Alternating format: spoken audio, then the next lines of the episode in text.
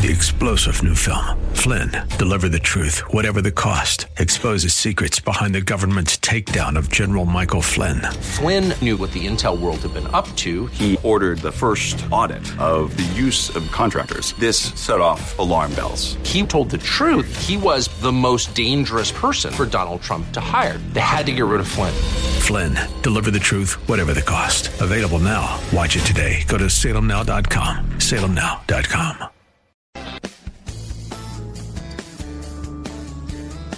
This is the word to stand on for life with Pastor Ron Arbaugh. Your word is sharper than any two-edged sword. And it cuts deep into my heart. The Word to Stand On for Life is a radio ministry of Calvary Chapel in San Antonio. A live call in show here to help you answer your questions about the Bible and how to apply the Word to your daily life. For more information on Calvary Chapel, visit our website, calvarysa.com. Get your Bible questions ready and call in now to 210 340 9585. It's The Word to Stand On for Life with Pastor Ron Arbaugh.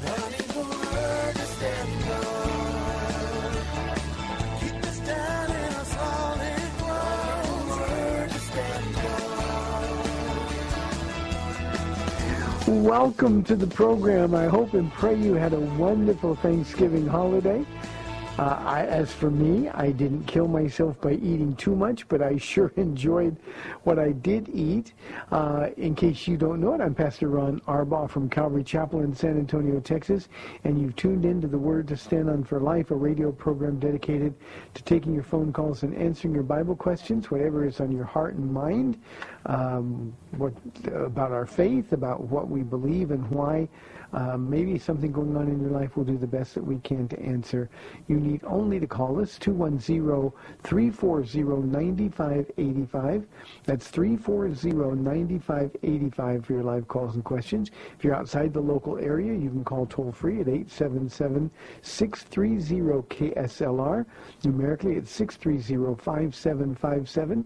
You can email questions to us by emailing questions at calvarysa.com, or you can send them in via our free Calvary Chapel mobile app.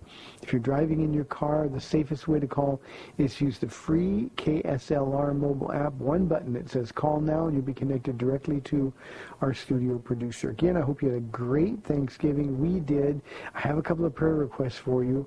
Um, uh, first and foremost, uh, a young woman in our church named Jasmine is having twins today. Uh, they're going to take them about 4.30. Um, it's been really hard to keep these twin girls in her womb. Uh, they're going to take her earlier than, than they're ready. So I would just appreciate your prayer for, for Jasmine, for her two little girls, and uh, for her family. Everybody's there sort of nervous but anxious in a good way as well. So please, please, please keep them in your prayers. And then I just got word that a friend of mine, Jim Calloway, a pastor here in town, Calvary Chapel, um, is uh, been uh, diagnosed with a tumor, brain tumor. Um, they don't know much about it yet, except it's causing them some difficulty. So I would appreciate you praying for Jim and Joanne Calloway as well. Um, probably two of the nicest people you would ever meet in life. So those are the things that we would ask for prayer about because it's Monday here at Calvary Chapel, we have our men's and women's uh, youth, high school, and junior high school age Bible studies tonight at 7 o'clock. Uh, Linda uh, McMillan will be teaching the ladies. You can watch that ladies live stream at calvarysa.com, uh, or you can come and join us. Crowds start to thin out this time of year while people are shopping and getting ready for Christmas uh, and all the other things. So um, anytime you get a chance to do a good Bible study, we ought to be able to do it. Okay, let me get right to some questions. Here is a question that was sent in um, from our mobile app from Willie. Uh, it says, hello, Pastor. Are the Christmas tree ornaments and lights a pagan tradition? I'm a new Christian, and I heard so many different versions about that. Would you be able to clarify and help me out in understanding this? Thank you so much, and God bless you. Um, Willie, I'm thrilled that you're a new believer, so um, I love that. Um, a new Christian. That's great. Uh, Willie, everything, every tradition that, that we celebrate in this country is a pagan tradition. So yes, but that doesn't mean it's a bad tradition. Here's what I mean, and here's the way I want everybody in the audience. It's so easy to say, well, we're not supposed to have anything to do with pagan traditions. We're to come out of the world and be separate from the world. All those things are true, but but not in things like this. You see, we can take a pagan tradition and we can make it Christian. What I'm saying, Willie, is that we can redeem that tradition and as we redeem that tradition for the glory and honor of Christ, then we're doing something important. I want you to think about Christmas and Easter, both begun with pagan traditions. But there's two days a year, two days, where the whole world is thinking about Jesus. On Christmas, of course, this is the time we celebrate the birth of baby Jesus. Easter is when we celebrate his resurrection, the most important event in the church calendar throughout history. Anything that we can do as Christians, we can take a celebration, we can redeem it, and be a witness for Jesus all over the world. That's a good thing. So we have to get away from this legalistic mindset that says, well, because they had pagan traditions, uh, we, we can't have anything to do with those kind of celebrations. No, what we do is we take those celebrations and we turn them into something that honors and glorifies Christ, and it gives us a platform, Willie, to declare our message. For the last two weeks here at Calvary Chapel, I've been talking about uh, the parable of the sower and then Jesus' response to it yesterday. And our job uh, is to sow, to scatter the Word of God. And on Easter, on Christmas, we get the opportunities to do that. Now, the lights um, are a picture of Jesus being the light of the world. And Jesus telling Christians to let our light so shine before men that they see your good works and glorify your Father in heaven. Now, I don't think, Willie, we ought to have Frosty the Snowman I picked him because I've got Frosty the Snowman in my neighborhood. We don't need to have Rudolph the Red-Nosed Reindeer or a picture of Santa Claus. But we can testify to the goodness, to the greatness even of our Lord Jesus Christ. And anything that does that, any opportunity that we can take, well, that's a good thing for us to do. One final comment, Willie. If we as Christians completely disassociate ourselves from these kind of traditions, what is the world going to say about our faith? Oh yeah, Christians can't do this and they can't do that. There are some cults, you know, that, that say, well, we shouldn't even celebrate birthdays. I think we should celebrate all we can celebrate, especially in a world that's as lost and dark as ours is, Willie be a light for Jesus Christ. And if you've got lights on your house or lights on your Christmas tree, and those lights are pointing to Jesus Christ, the light of the world in you, those are good things. So Willie, enjoy Christmas. 340-9585. Here is a couple of anonymous questions. Um, is there repentance available to Satan and his demons. I'll take these one at a time. Uh, no, there is not repentance available to Satan and his demons. Uh, we know that because the demons who were given a chance, their chance was different than ours. It was a one-time only chance. And this sort of goes along the, the lines of too much is given, much more is required. Um, the angels, before they fell, um, were in the presence of God, especially Lucifer Uh, up to the time that man was created, the most beautiful of all God's creations. A very powerful angel. And yet he was deceived. He sinned and fell. And then he took a third of the angels with him. They became what we call demons or fallen angels. But there's no repentance available. Their choice was a one-time forever choice.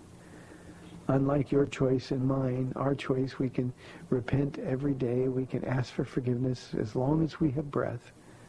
Just not so with the angels. The next question is, when the Bible says that Jesus is Lord of all in heaven and earth, does that mean that the sacrifice of Jesus is for them as well?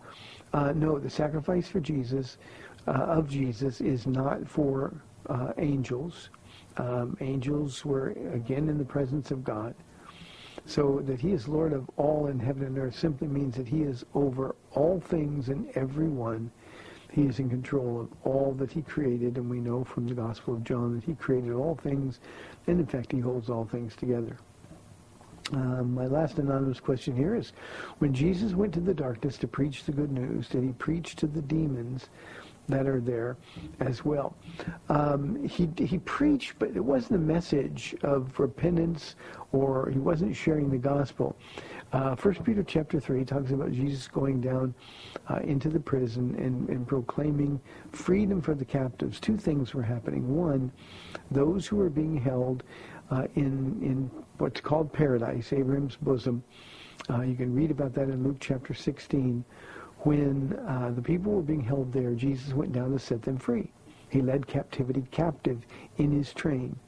So uh, he, he descended into the lower parts of the earth.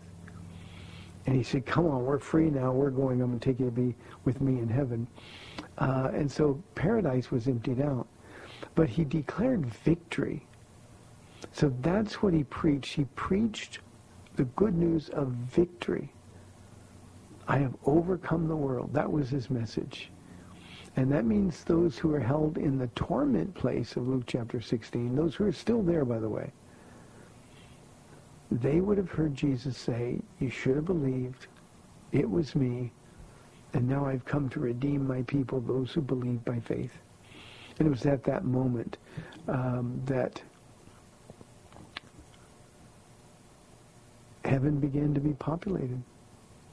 It was at that moment that Jesus took these captives and showed them what they were waiting for. I think about people like Abraham and Moses and King David. Paradise was a great place, make no mistake, but it wasn't heaven in the presence of Jesus. And at some point in that journey, as he led captivity captive in his train, they would have inherited their glorified resurrected bodies and they all of them would have received what Peter calls the goal of their salvation. So those are good questions. Thank you very, very much. Here is a question from Patrick. He says, Pastor Ron, it seems the church picks and chooses which sins they are against. For instance, gay people are condemned, yet nothing is said about gluttony or fat people. Why is the church so selective? Patrick, surely you're not equating somebody who has a weight problem or somebody who eats too much with somebody who is rebelling against the very purpose of their creation. Certainly you're not trying to make that equation. See, these are not even honest questions.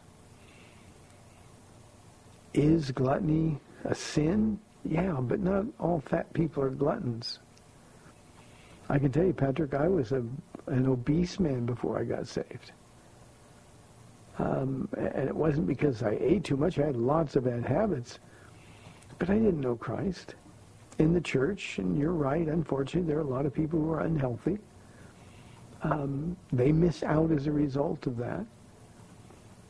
But you can't be serious in equating homosexuality with people who have a problem with eating or a problem with their weight. Why does the church say that homosexuality is a sin? Because God says it is. And by the way, just for your information, uh, we talk a lot here at Calvary Chapel about being healthy. God doesn't care how people look. To, to him, we're all perfect. But he does care about how healthy we are so that we can serve. And so gluttony or obesity is a topic that needs to be addressed. We have uh, at Malta Medical, Patrick, that's our free doctor's office. I have a husband-wife doctor team. We have a pediatrician there, a physician's assistant, a whole staff of nurses. And we have at Malta Medical a nutritionist. And uh, his name is Jared, and he's helped a bunch of people get healthy. He's helped a bunch of people lose weight, uh, get off medications, especially for diabetes in the area that we live in. So we address it. These things need to be addressed. But again, you need to check your heart because this is not an honest question. God made man and woman. He told us to multiply, to be fruitful and multiply. Romans chapter 1 says that he has given people over to the hardness of their own hearts. And the result was that they did indecent things, men with men and women with women. That's Romans 1. It's not an Old Testament law that applies only to Israel.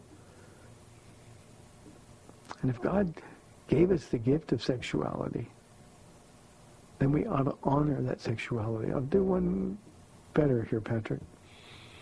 The war that we have even on gender in this nation. It's an amazing thing because what we're doing there is denying the sovereignty of God. God says men are men, women are women. And we say, well, I'm confused. I don't want to be a man. I want to be a woman. I don't want to be a woman. I want to be a man. We're rebelling against God's purpose for our lives. That's sin. And sexual sin is different than all other sin. Sexual sin is the only one of which it is said that because of our continued rebellion in this area of sexuality, God gives us over and our hearts get harder and harder and harder. And we actually contribute to Satan destroying us. So, Patrick, it's not the church that picks and chooses. Is there hypocrisy in the church? Of course there is. But that hypocrisy is not from Jesus. Yeah, I wish everybody was healthy. But more important, I wish everybody would agree with God because our world wouldn't be in the condition it was in. I mentioned this in my message, I think Friday night. I'm not sure. They all kind of run together now. But Paul and I were talking just this week about how I personally believe that we're, as a nation, uh, I can expand that, as a world now, we're living in that Romans 1 time. I think what we've watched in this country is God giving us over to our own hearts, our own sinful and wicked ways. We've lost the ability to be embarrassed, to blush. We no longer have the capacity for shame. We do these horrible, horrible things and mock God in the process. It's not enough to sin in private. Now we want to be accepted in public. And it seems as though all restraint has been thrown off. And this is just one pastor's opinion, Patrick, but I believe with all of my heart it is because we've rebelled against God and he has taken his hand away. And things are not any better for it. They're much, much worse. So be a little more honest with your questions, Patrick. Thank you. Here is a question from Marlon. Pastor Ron, would you comment on the missionary who was killed trying to share the gospel off of India? Uh, Marlon, I'll, I'll, do the best I can. I don't know him. Uh, his name was John Allen Chau, I believe is the way you pronounce it.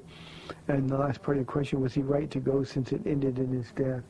Um, there's no way we can know. And we don't need to know, Marlon, if, if it was right for him to go. Here's what I can tell you. If the Lord told him to go, he had no other choice.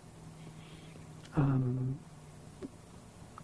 from the beginning of the church, in Acts chapter 2, people have been sent to their death for their faith. This case with John Allen Chau is similar, eerily similar, to Jim Elliot's death um, in the, the, the jungles of South America. The difference then, I think it was in 1956 or 57, the difference then was that the whole world said that what Jim Elliot was doing by going to this indigenous people and trying to, to, to bring them to faith in Jesus Christ, it was lauded. I think it was, I'm sure now, it was Life magazine. Um, I've actually seen the copy of Life magazine that dealt with the, the, the, the, ongoing suspense after Jim Elliot's death. I've met Elizabeth Elliot, his, his wife, who went back to those Indians and they repented and received Christ. So it is quite possible that God would send and even sacrifice one man or one woman to save many. Our lives are not our own. Our bodies, our minds, our souls were bought with a price. So was he right to go? That's between him and Jesus. I know he was determined to go. I know that the burning desire of his heart was to glorify Jesus, to share his Jesus with people who didn't know. And so while I don't know if that's what God was him to do, I can say unequivocally, Marlon, that it wasn't wrong. It wasn't wrong. This young man is getting vilified in the press. How dare he think that he can bring salvation? Who do those Christians think they are? Even some Christians, tragically, Marlon, even some Christians are saying he shouldn't go. I'm saying if God told him to go, he has to go, and that's what matters, I think, more than anything else. It's not always going to be safe. It's not always going to be safe when we follow God's will for our lives. I hope that's the case. One final thought, and I'll go on. We've got about uh, four minutes left in this half of the program. On Friday nights, I've been teaching um, the last chapters of the book of Acts. Got one more study in the book of Acts. And the Apostle Paul, in the perfect will of God, found himself shipwrecked. Before the shipwreck, they were thought to be lost at sea. Everybody but Paul thought they were going to die. And there are people who say, well, you know, it was dangerous. He shouldn't have gone. But he had to go. He said in the 15th chapter of Romans, Rome being the one place he wanted to go, the place where the church was exploding, a, a place he hadn't been yet. He said, your faith is being reported all over the world. In the 15th chapter, he says, I know when I come to you, I'll come in the full measure of God's blessing. Well, Paul almost died in the full measure of God's blessing. Not only that, when he got to Rome, he was imprisoned in the full measure of God's blessing. So, Marlon, the truth remains, and it's always going to be this way. There are times when God, who has a right to do whatever he wants to do, asks us to make these kind of sacrifices for him. All of the disciples who would become apostles, save one, died a martyr's death. The only one who died of natural causes, it's not because they didn't try to kill him, it's because God was protecting him, was the Apostle John, died at the age of about 95. But all of them were put in danger. John's brother, James, was the first of the apostles who were martyred for their faith. Why does one brother get to live till he's 95 and the other brother dies very early in the history of the church? Well, there's no answers for that. God's will sometimes leads us into dangerous places. And here's what I can tell you today about John Allen Chau. I don't know him. Uh, I did speak with a, a, a pastor who is from his hometown and grew up with him. Today he's in the presence of stunning beauty. Today John Allen Chau has a new name. He's heard Jesus declare that name with a voice that sounded like many rushing waters. And he looked into the face shining like the sun in all of its brilliance. And John Allen Chau was home.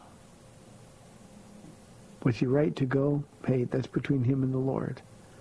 But I can tell you this, it's pretty evident that his heart was right. And when our heart is right, we're always in a safe place. And I don't mean safe that he's not going to get hurt, obviously, but safe in terms of the will of God. So, Marlon, that's the best I could do. If I knew him better, if he was somebody who came out of our church, and I could have said, you know, are we sure you've counted the cost? And but uh, sharing the gospel is going to be dangerous. It's going to be dangerous. I personally believe that people like this young John Allen Chau are going to be under constant attack in this world that we live in now. Well, we have 30 minutes left in the program. We love your calls. 340-9585 or toll free. You can call us at 877-630-KSLR. That's 630-5757. We've got 30 minutes left in the program. I'm Pastor Ron Arbaugh. We'll be back in two minutes.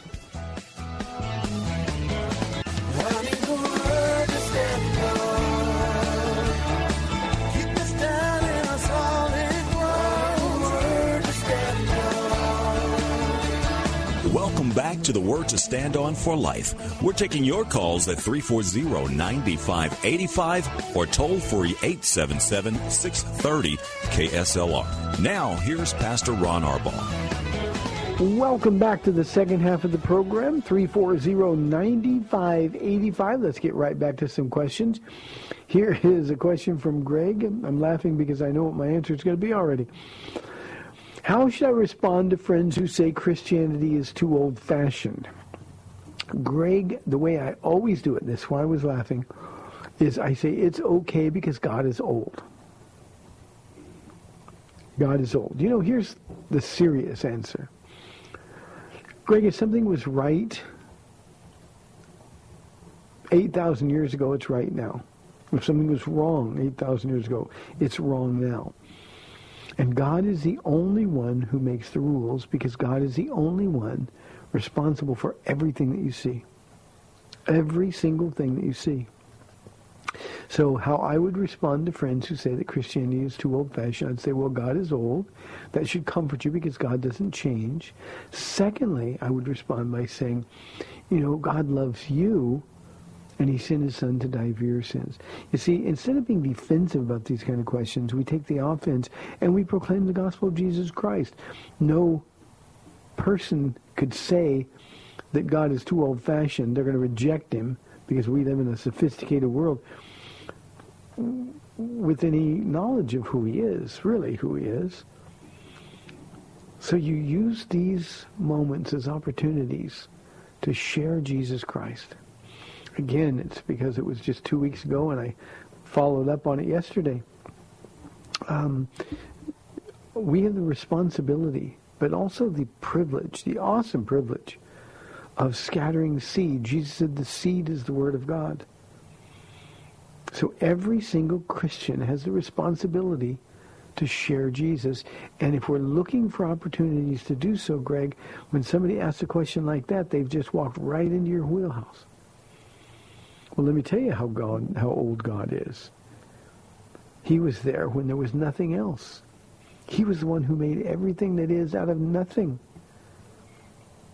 He's the one who thought about mankind, humankind, in his imagination and created us as his expression of beauty. He's the one who provides the seasons. He's the one who blesses those who are his and those who aren't his.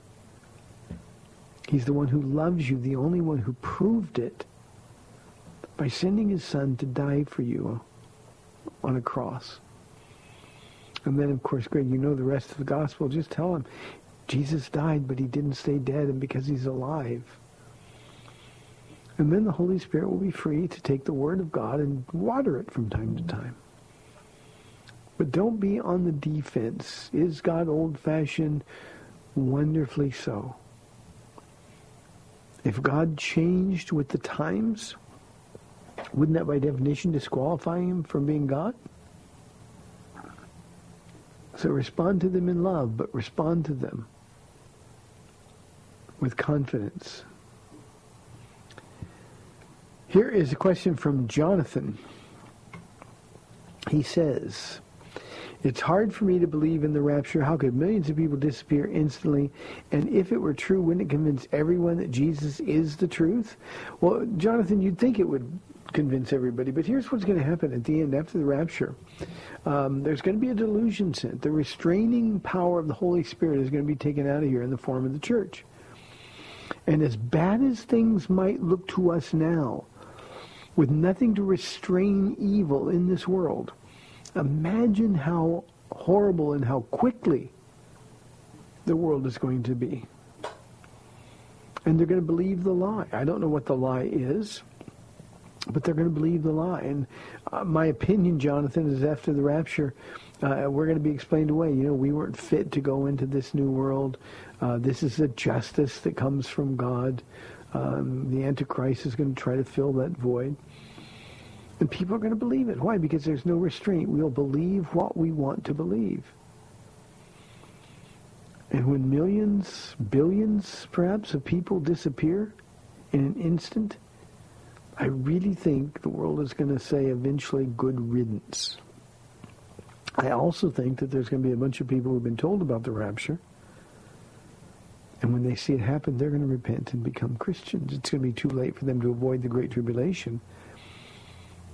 But during the seven-year tribulation, the greatest revival by far, by far in the history of the world is going to take place. Now, Jonathan, I also want to empathize with you because it was hard for me to believe in the rapture as well. I remember being a pretty new Christian. I'm talking two, three months in the Lord. And one of the men uh, uh, who was used by the Lord to lead me to Christ and another man, a friend of his, who was sort of a, an evangelist, a self-styled, self-called prophet. They wanted to take me out to breakfast. I was ready for free anything at that point. And um, not having really read the Bible yet, I remember telling me that the rapture is going to happen.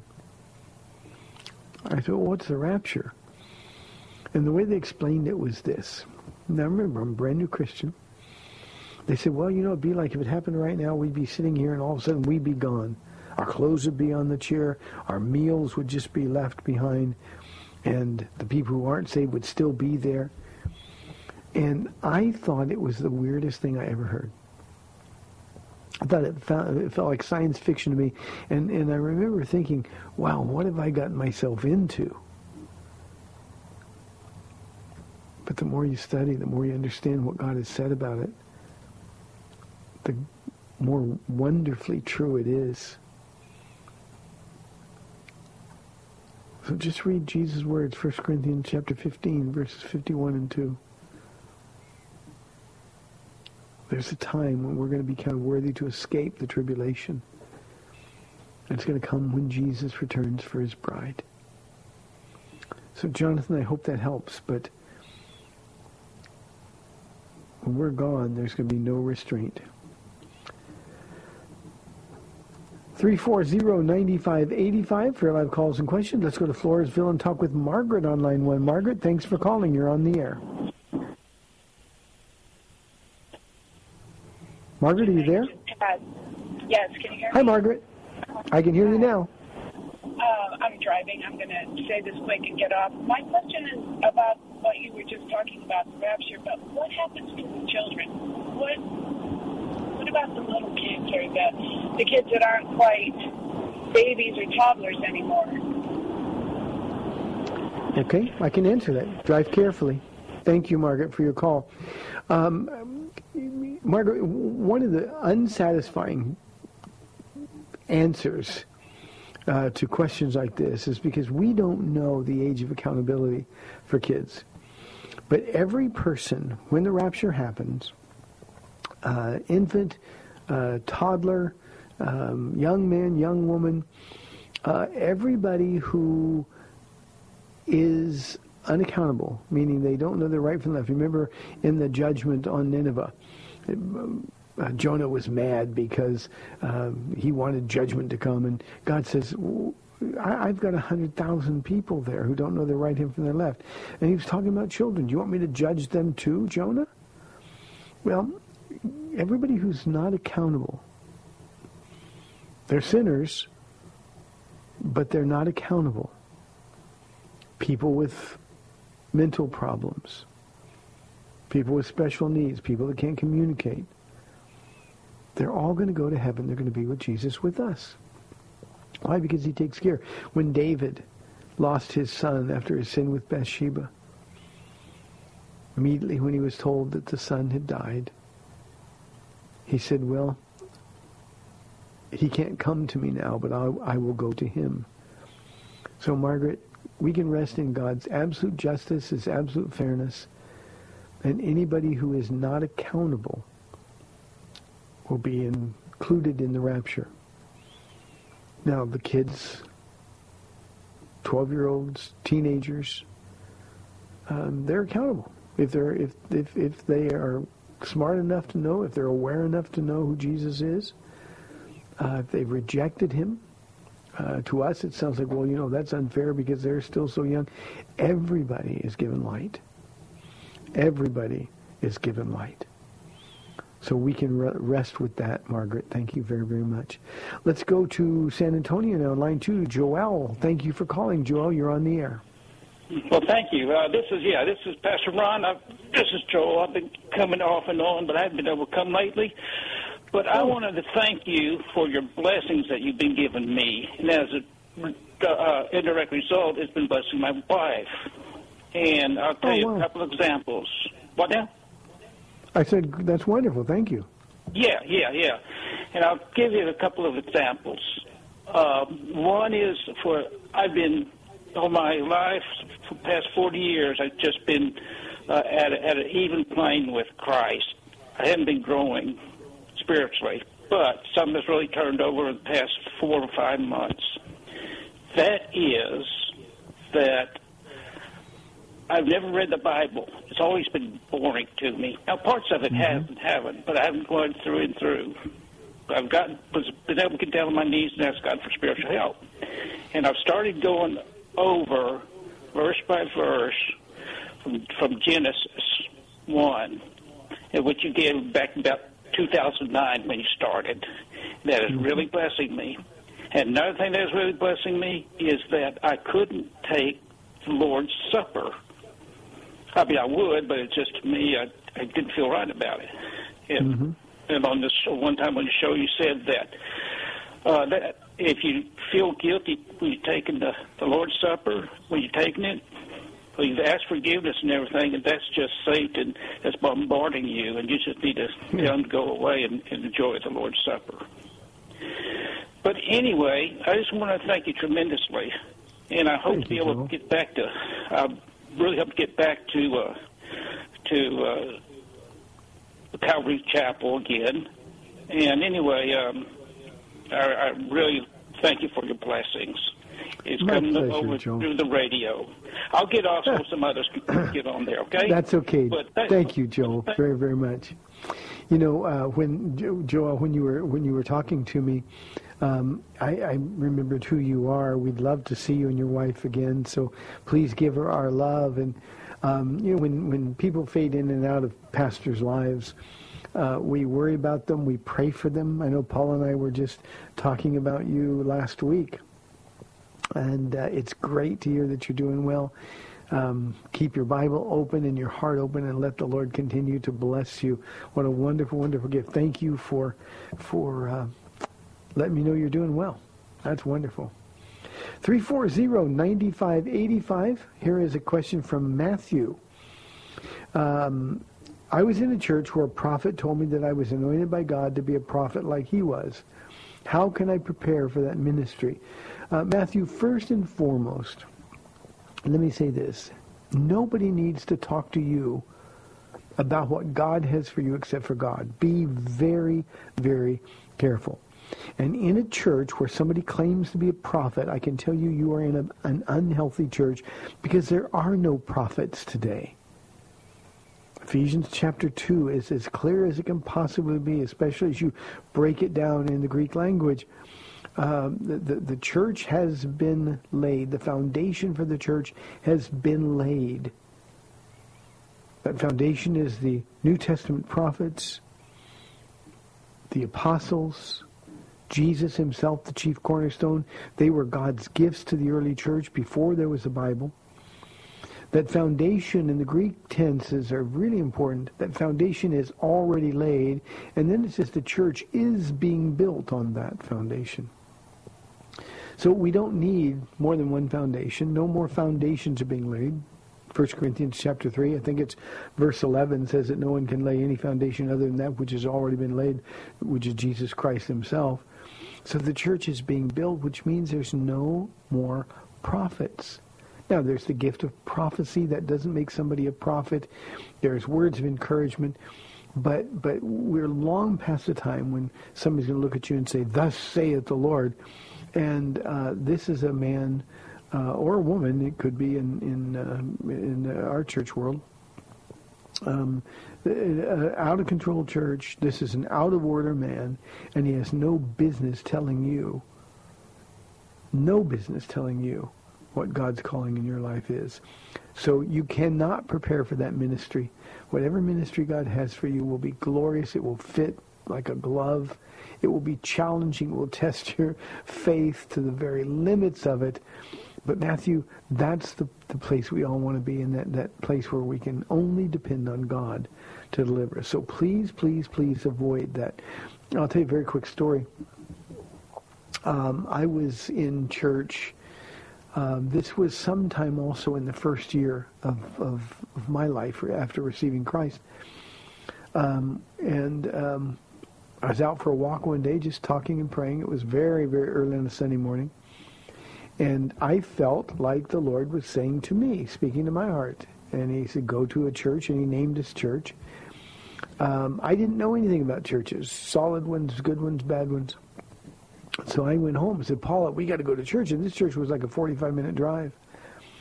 So we got in the car, we went to this church, and there was a pastor um, doing crazy things. And as he walked up and down the aisle, he looked at me and he says, you, God says to pay attention because you're going to be doing this. Well, he was part right. I'm a pastor. But I've never done any of those crazy things. And as it turns out, that wasn't the Lord leading me there at all. That was an enemy who was trying to derail my walk with the Lord. So don't put any stock at all in this. Um, we don't need that kind of help from people. The Lord has got you in his hands, Matthew, and he's going to take you places that are better than you ever imagined. Hope that doesn't disappoint you, but there are no prophets. 340-9585. We've still got a little bit of time for some phone calls. Uh, David says, uh, I've been listening to several different pastors talking about tithing. Why do some say tithing is for today and others say that it is not? It seems pastors ought to agree on this matter. You know, David, if we would read our Bibles correctly, if we would rightly divide the word, then we would be in agreement on this matter. A couple of things. One, there is no New Testament reference to tithing, period. Period. Tithing means a tenth. It is an Old Testament law given to the nation of Israel, and they were required, obligated to give a tenth of their material blessings. Now the problem is that's Old Covenant.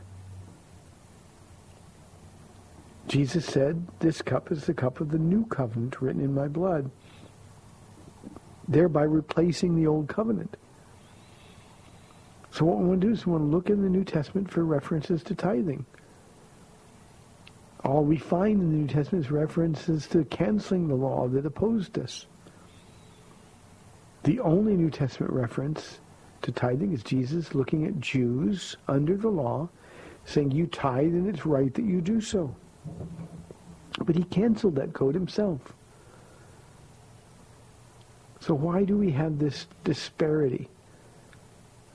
Some who believe, some who don't. I think there's a couple reasons. I think the church has a lack of faith. I'm not just talking about the people. I'm talking about the leaders in the church. David, with all my heart, I believe that God would be far more generous if we stopped trying to manipulate people or put them under a law to give. God would be far more generous. Now, I say that with some authority. We've never asked for a dime. We've never let our needs be known. And we have a church that is doing more things, because everything is free here at our church. And it's an amazing work of God. It's an amazing miracle that we're even open, let alone we keep doing the things that we're doing. God has become very generous. Our people have become very generous. And they support a free school. They support a free doctor's office. They support a home. They support our radio ministries that go now all over the world. And we've never asked them for anything. And I just think there's a lot of churches who think, well, if I can obligate you to give, then I can build a budget and I don't have to ask God what to do. Some people say, well, tithing goes back before the law. Um, Abraham gave a tenth. It has nothing to do with the instructions we have in the New Testament. There are those who say, well, if we use 10% as a good starting place, uh, typically when pastors talk about money, the congregation leaves feeling guilty. Guilt sells.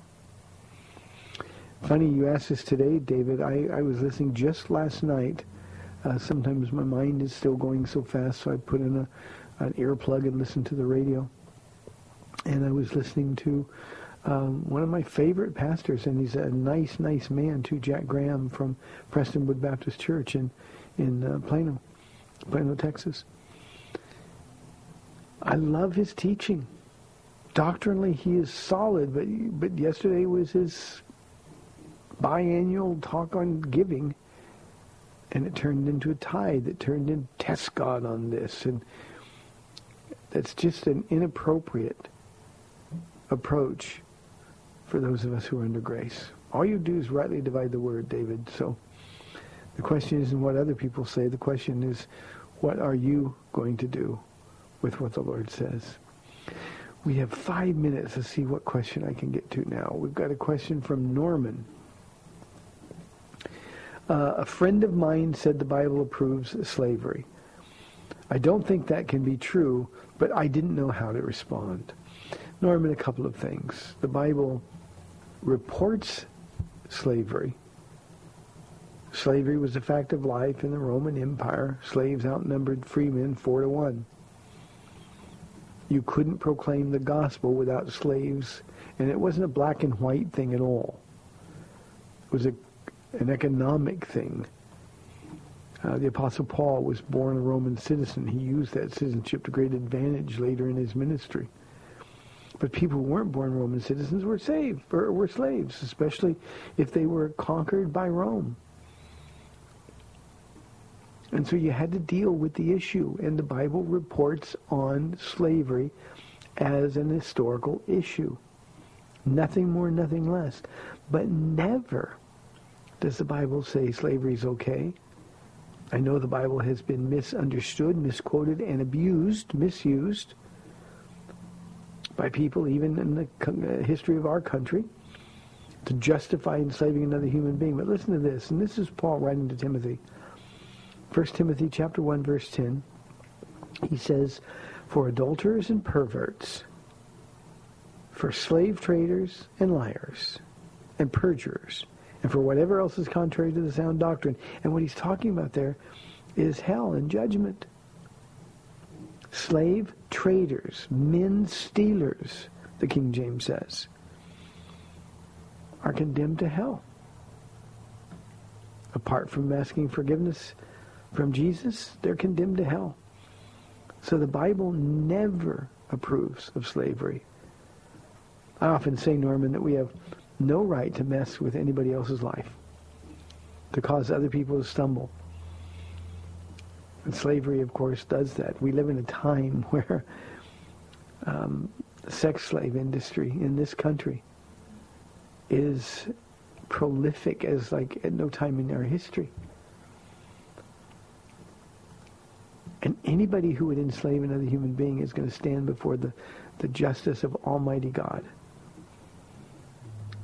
So it's just not approved at all. Tell somebody they get they need when they say that, say to your friend, you need to know who Jesus is. Last question today. Here's one from Thomas. During worship, how should we respond to some in the church who are very loud or who fall on the ground during worship? And then he says simply, they distract me. Um, Thomas, I, I don't know the church setup that you're talking about, but when people are doing out of control things in worship, um, you ought to go uh, first to them and let them know quietly. If it doesn't go well, go to a pastor and let him know that you know I'm trying to worship and this person over here is is uh, it just makes it hard. Unfortunately, people get out of control. Self-control is the fruit of the spirit, and when you find a church that has out of control worship, that's not the Holy Spirit leading worship. It's people who are trying to draw attention to themselves instead of letting the attention go where it belongs, and that, of course, is to the Lord Jesus Christ. Um, loud, that's hard to measure.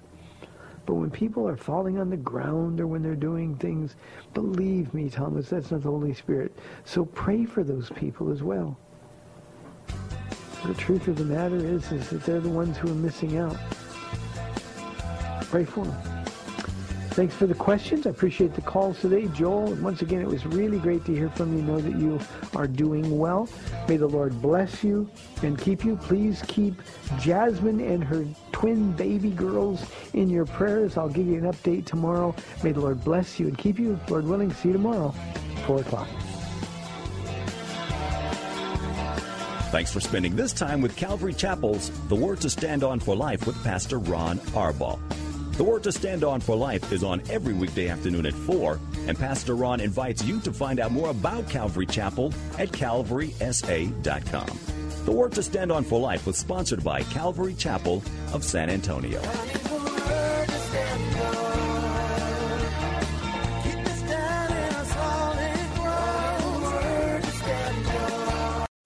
Three star general Michael J. Flynn, head of the Pentagon Intelligence Agency, knew all the government's dirty secrets. He was one of the most respected generals in the military. Flynn knew what the intel world had been up to. He understood its funding. He ordered the first audit of the use of contractors. This set off alarm bells. The explosive new documentary, Flynn, Deliver the Truth, Whatever the Cost, and covers the facts behind this scandal. Flynn told the truth. He was the most dangerous person for Donald Trump to hire. I find out the worst enemy that I'm going to face in my life is right here in America. They took my assessment and they wanted me to change it. And I was like, I'm not changing it. They had to get rid of Flynn. With in depth interviews, archival footage, and never before seen personal records of the man behind the headlines. I just felt like I was drowning. Flynn, deliver the truth, whatever the cost. Available now. Watch it today. Go to salemnow.com. Salemnow.com.